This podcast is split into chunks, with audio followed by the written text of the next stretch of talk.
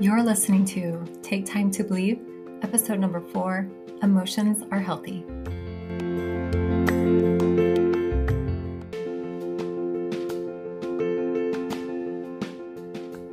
You've been taught your whole life that the worth of souls is great in the sight of God, so why don't you feel that way? With voices inside your head telling you need to do more, you should be better, and despite your best efforts, you keep falling short. I'm your host, Alicia Hall. I'm a certified life coach through the Life Coach School and a member of the Church of Jesus Christ of Latter-day Saints. I can help you finally tune into that love and worthiness that you desire and deserve, even when life experiences make it seem impossible. Hello, everybody. Before we get started on talking about emotions, I understand that there's a lot of resistance to discussing emotions. You probably have ideas of what emotions are that are preventing you from feeling comfortable feeling them, let alone discussing them. And I know some of you might feel some shame with some of the emotions that you feel, or you think that emotions might be pointless, or that emotions mean that you're weak in some way, shape, or form. It's okay if you do, because I certainly did. That is until I learned what an emotion really is and the amazing benefits, blessings, even miracles that have come from learning not to be afraid or ashamed of feeling my emotions and learning the skill of how to process through them. My goal in this episode is that you can come away with a new perspective and a skill that will help you to put this into practice, that will not only help you feel greater peace and joy in your life, but also to help you connect with Christ in a way that you never have before. So let's get started. Do you ever have moments in your life? I'm sure you do, because you're a human and we're all human, and we have moments where our minds are just spinning out, where we feel like everything's just kind of out of control or feeling out of control, that everything you try to do is just not working out. You might find yourself in the place of worry, stress, fear, overwhelm, shame, anxiousness. Maybe you're finding yourself eating when you're not actually hungry, or busying yourself, doing extra things around the house or running around places, just feeling kind of in a rush or a hurry. Or maybe you're binge watching TV, or perhaps maybe you find yourself a little bit short-tempered and start yelling all the time. Maybe not all the time, but more often than you would prefer. All of this is an indication that you have emotions that are being ignored and that need to be processed. Don't beat yourself up for not knowing how to process emotions, because most of us grew up learning that it is our goal to feel happy all the time. The world tells us that we should be happy. We should buy this thing. We should eat this food. We should drink this drink because it will make you feel happy. We should go on this trip or take this vacation so that we can feel relaxed, peace, and joy, and happy. And that if you're not happy, then something's probably gone wrong, or there's something wrong with you and you need to fix or change it so you can feel happy. I think we've all fallen subject to giving into buying or trying or changing things in our lives in hopes that we will feel better, but still don't actually feel that joy or happiness that we desire, maybe temporarily and in the moment, but not lasting. You might be wondering if it's even possible to feel lasting joy, especially during times of trial and challenges, but I am here to tell you that it is. And I'm not referring to faking it or pretending to think positive thoughts all the time. It's actually the very idea that you must or should be happy that prevents you from experiencing true happiness, especially when life isn't going the way you thought it would. This is because true happiness comes from accepting what is instead of resisting it.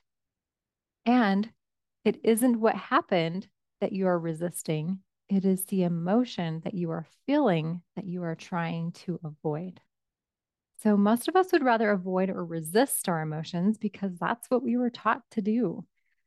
And this looks like pretending that you don't feel a certain way, telling yourself you shouldn't feel a certain way, or that it's bad to feel the way that you do. Maybe you're talking yourself out of feeling how the way that you feel. And this is a learned habit, probably from being told to toughen up or to be tough or get over it. But this only causes your emotions to fester or be suppressed. And the more that you do this, you end up with what we call trapped emotions. And they can also come out in ways of yelling, deep depression or anxiety, even physical pain in your body. Continuing to ignore how you feel can cause you to also numb out, so you don't feel your emotions. And a lot of people will turn to substances to help them do this, like drugs or drinking, even sex. But what you need to understand is all emotions are normal and healthy and are all a part of the human experience. Yes, God created us to experience every emotion, the good and the bad, the negative and the positive. He wanted it to be 50-50, opposition in all things. When God created the earth, he created both darkness and light and called it good.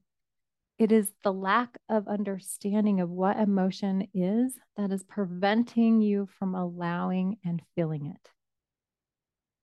So perhaps you were also taught to react in your emotions. Maybe you believe that this is how you express how you feel, but reacting only escalates and creates more problems. You were also likely told to be careful with what you say or do so you don't hurt someone's feelings. And this leads to blaming others for how you feel and believing that they're responsible for making you feel better. I believed this for a long time.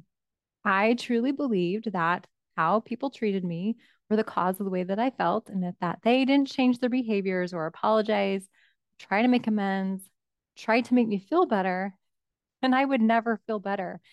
Have you ever found yourself in a position where maybe you got out of a relationship, or they'd said something hurtful or painful, and you're left in suffering and in pain, but they go on with their life as if they haven't even been affected, as if they aren't even aware of how you feel?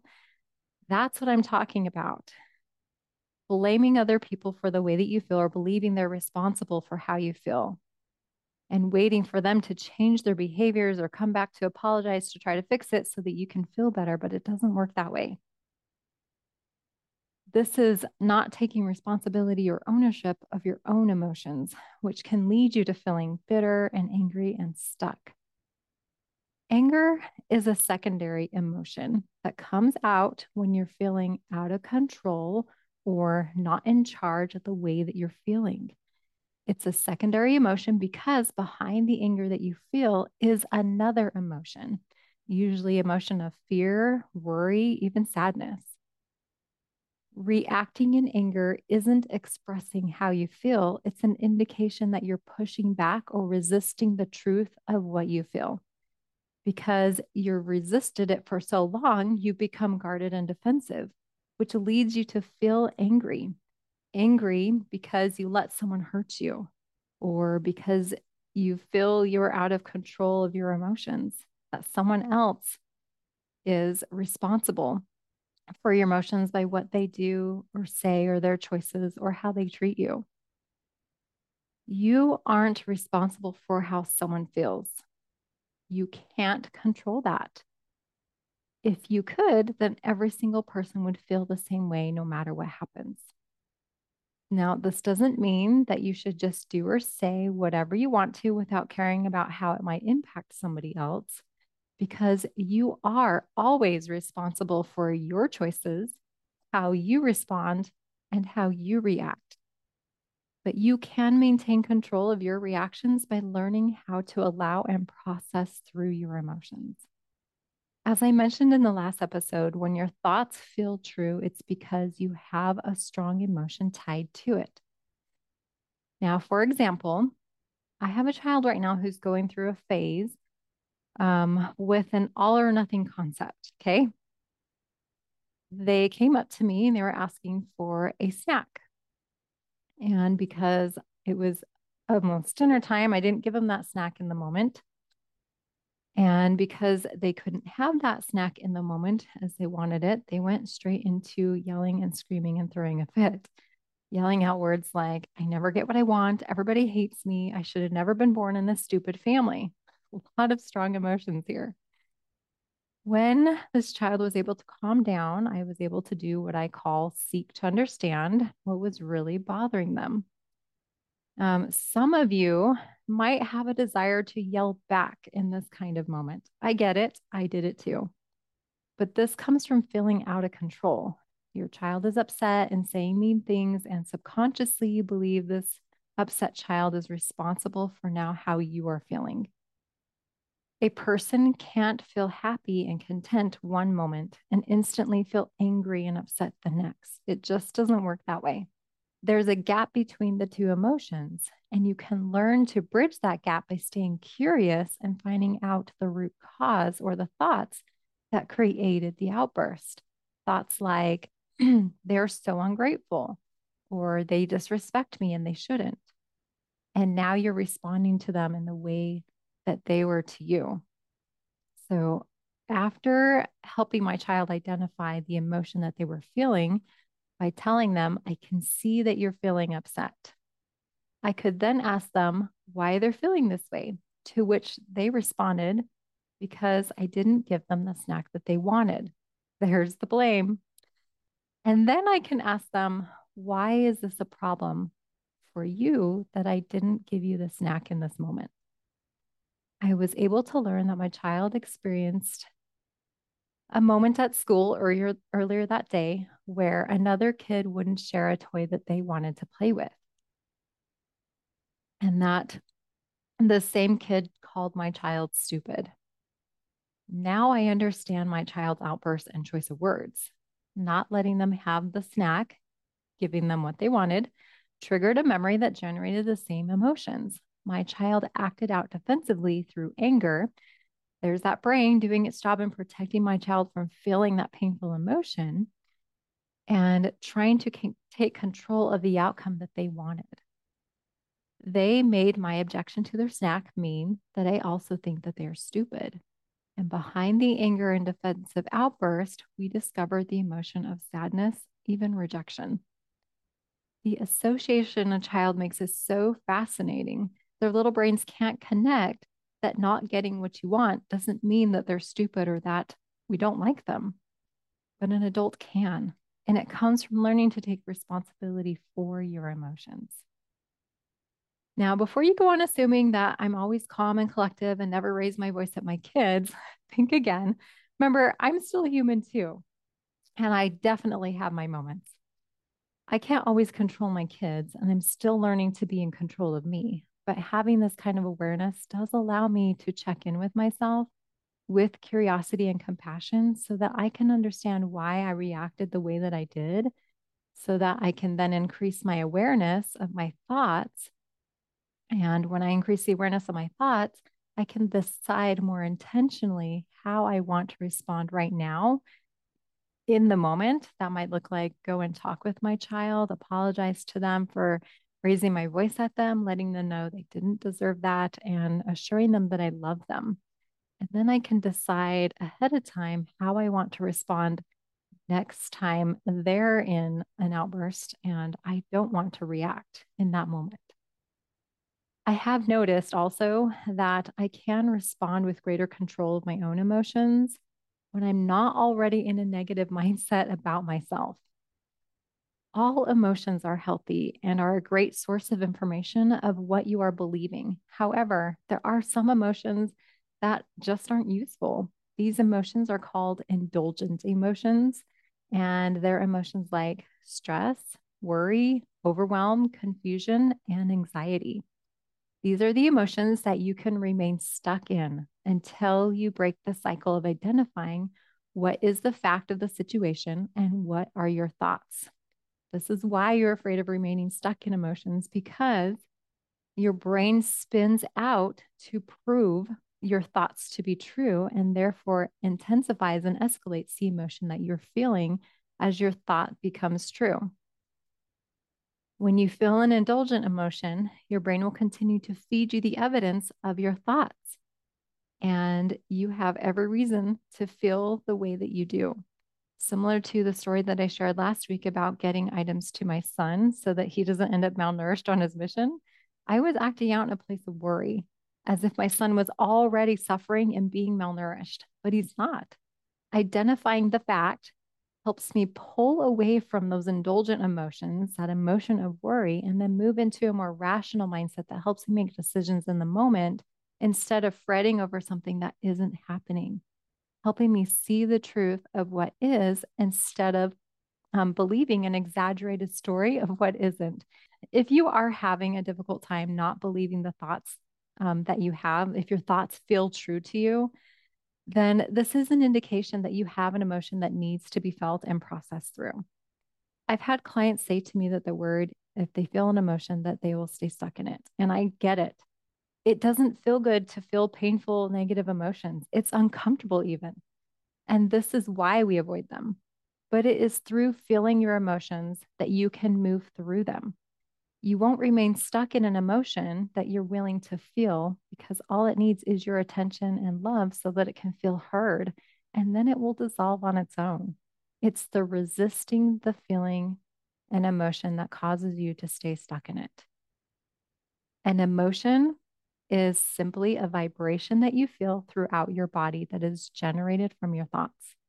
This vibration is different than a sensation, because the sensation starts in your body and then sends a signal to your brain, letting you know that that part of your body needs attention, like stubbing your toe or feeling hunger.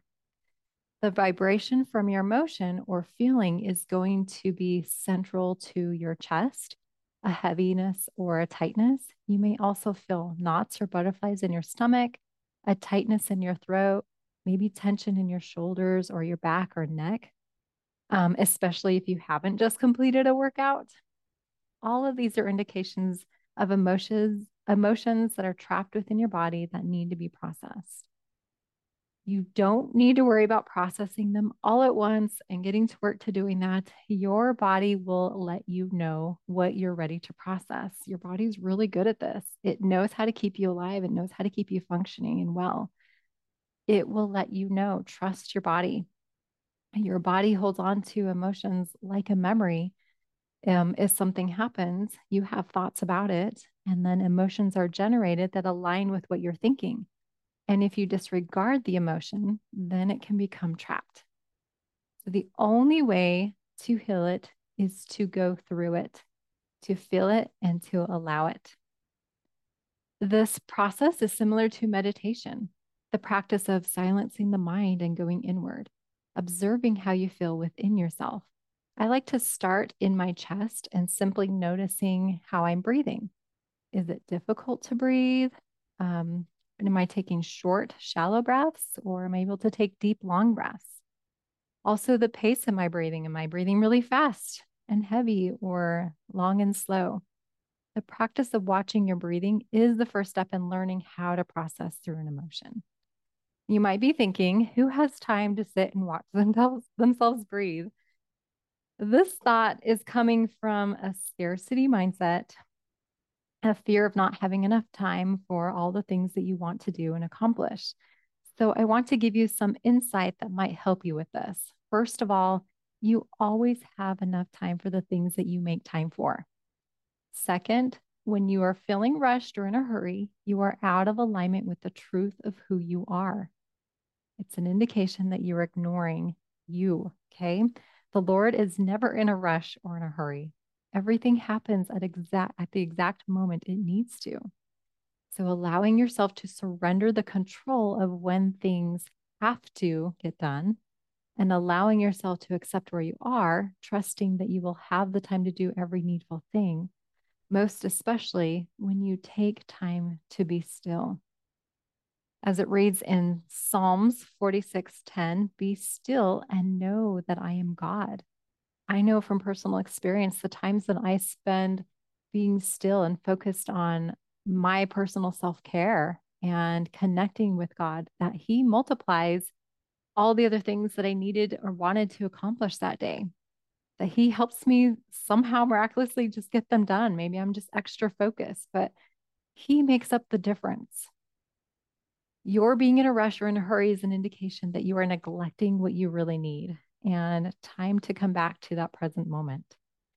It is in the present moment that you will find peace, that you will feel connected with Christ, and that you will live into the capacity of what you can accomplish. Processing emotions doesn't have to take long, but it does involve you being present. Sometimes I'll process emotions while I'm driving a car or doing the dishes or cooking, even while I'm doing exercising, especially yoga. By placing my focus on what I'm feeling within me, you can also practice being present while doing other things. And this looks like, instead of allowing your mind to wander off in thought, you can hyper-focus on the tasks that you're doing and simply observe through your senses what you're experiencing in that present moment. So for example, if I'm cooking dinner or washing dishes, I can watch myself and be present with chopping or stirring, or even scrubbing. I can be aware of what I'm smelling or tasting, what I'm feeling, seeing if I can identify flavors or smells that I put into the food. Learning the skill of being present will only increase your ability to process your emotions and to tune into the spirit within you. So taking the time to process an emotion is not only healing, it brings you peace and a new perspective, but also helps you to live in the present moment more fully, staying connected with your spirit and helping you live into who you desire to be more intentionally. So instead of reacting, you're able to respond, to take a breath before you speak, to think before you react. So an example of what this might look like to allow an emotion and to live in the present moment is when you find yourself starting to get upset or angry. Being present is learning to observe what's taking place in your body, noticing what this emotion feels like. For me, it's a stronger vibration. Anger is a stronger vibration that's filled with heat, like boiling or rolling up my chest and my arms, up my throat, and then kind of bursts out through the words or screaming out of my mouth. And instead of allowing this burst to happen and saying mean and hurtful things that I don't really mean and that I regret later, I can notice the vibration, notice how I'm feeling inside my body. This is called being the observer of what's happening within you, okay? So we have the watcher of your thoughts and we have the observer of your body, of your emotions.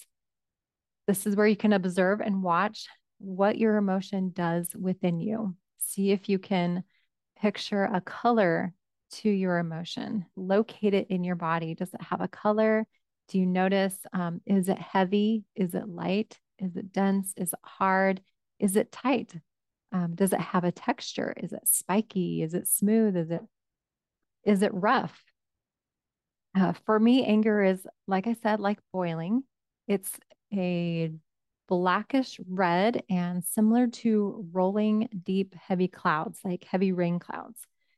It consumes first in my chest, and then sort of rumbles through my arms and my stomach and my throat, creating this kind of uncomfortable tension and tightness. But as I simply watch it and I allow it to be there without shame or judgment, but I just allow it to be there, then I'm allowing myself to experience the emotion. I'm now being in control of myself with it.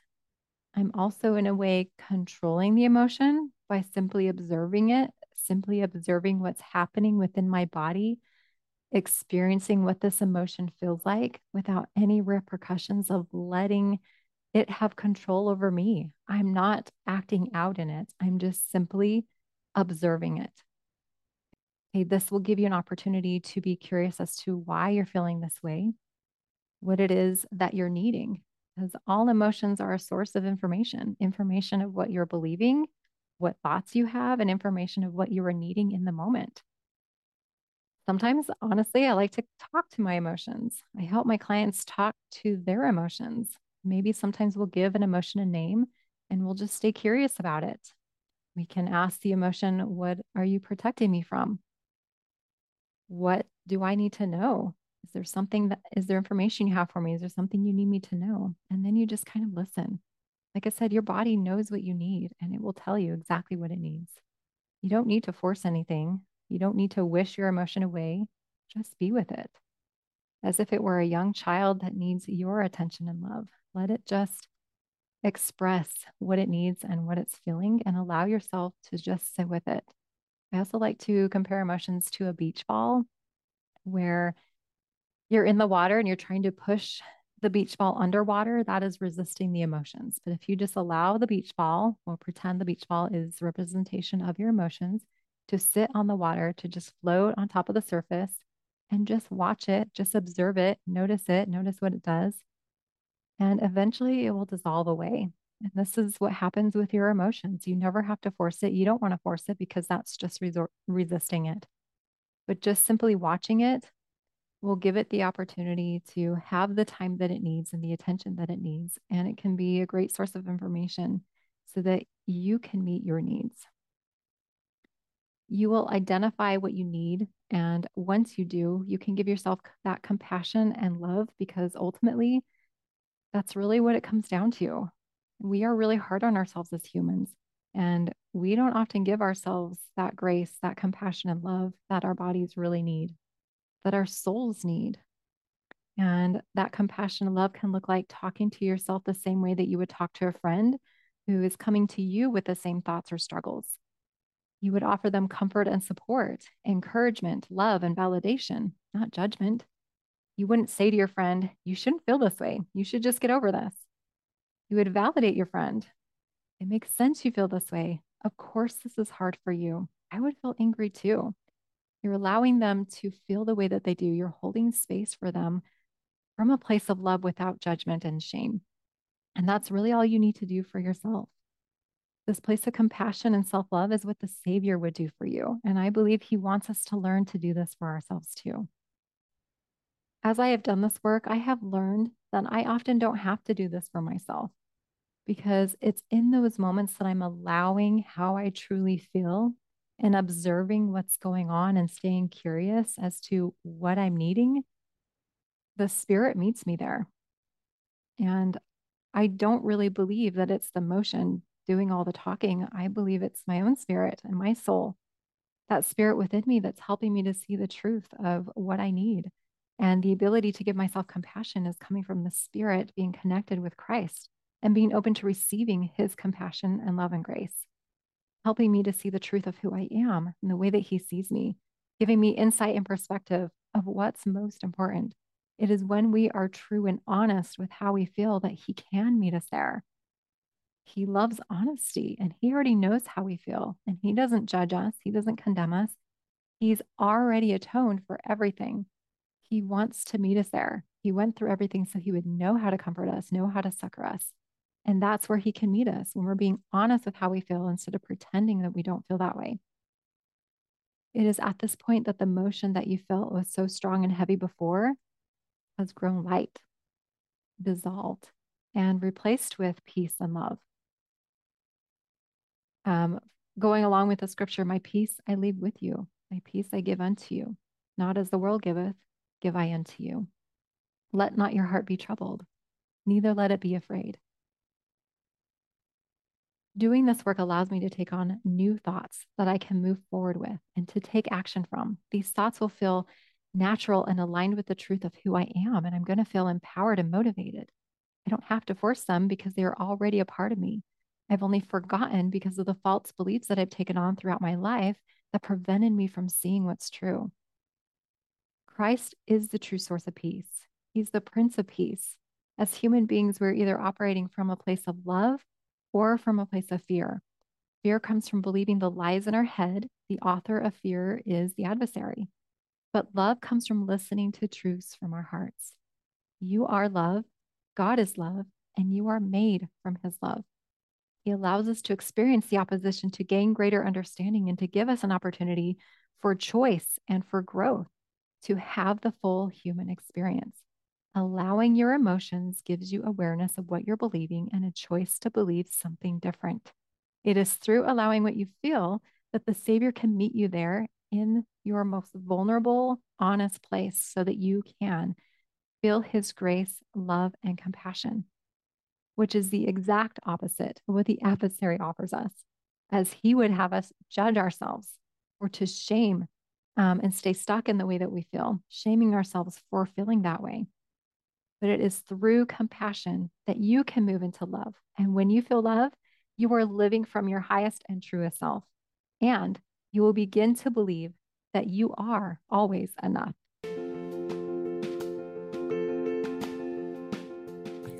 If you like what you heard today, I invite you to join my coaching program, Always Enough, where I will help you take a look at the beliefs that are holding you back in your life, preventing you from feeling that peace, confidence, and joy that you desire.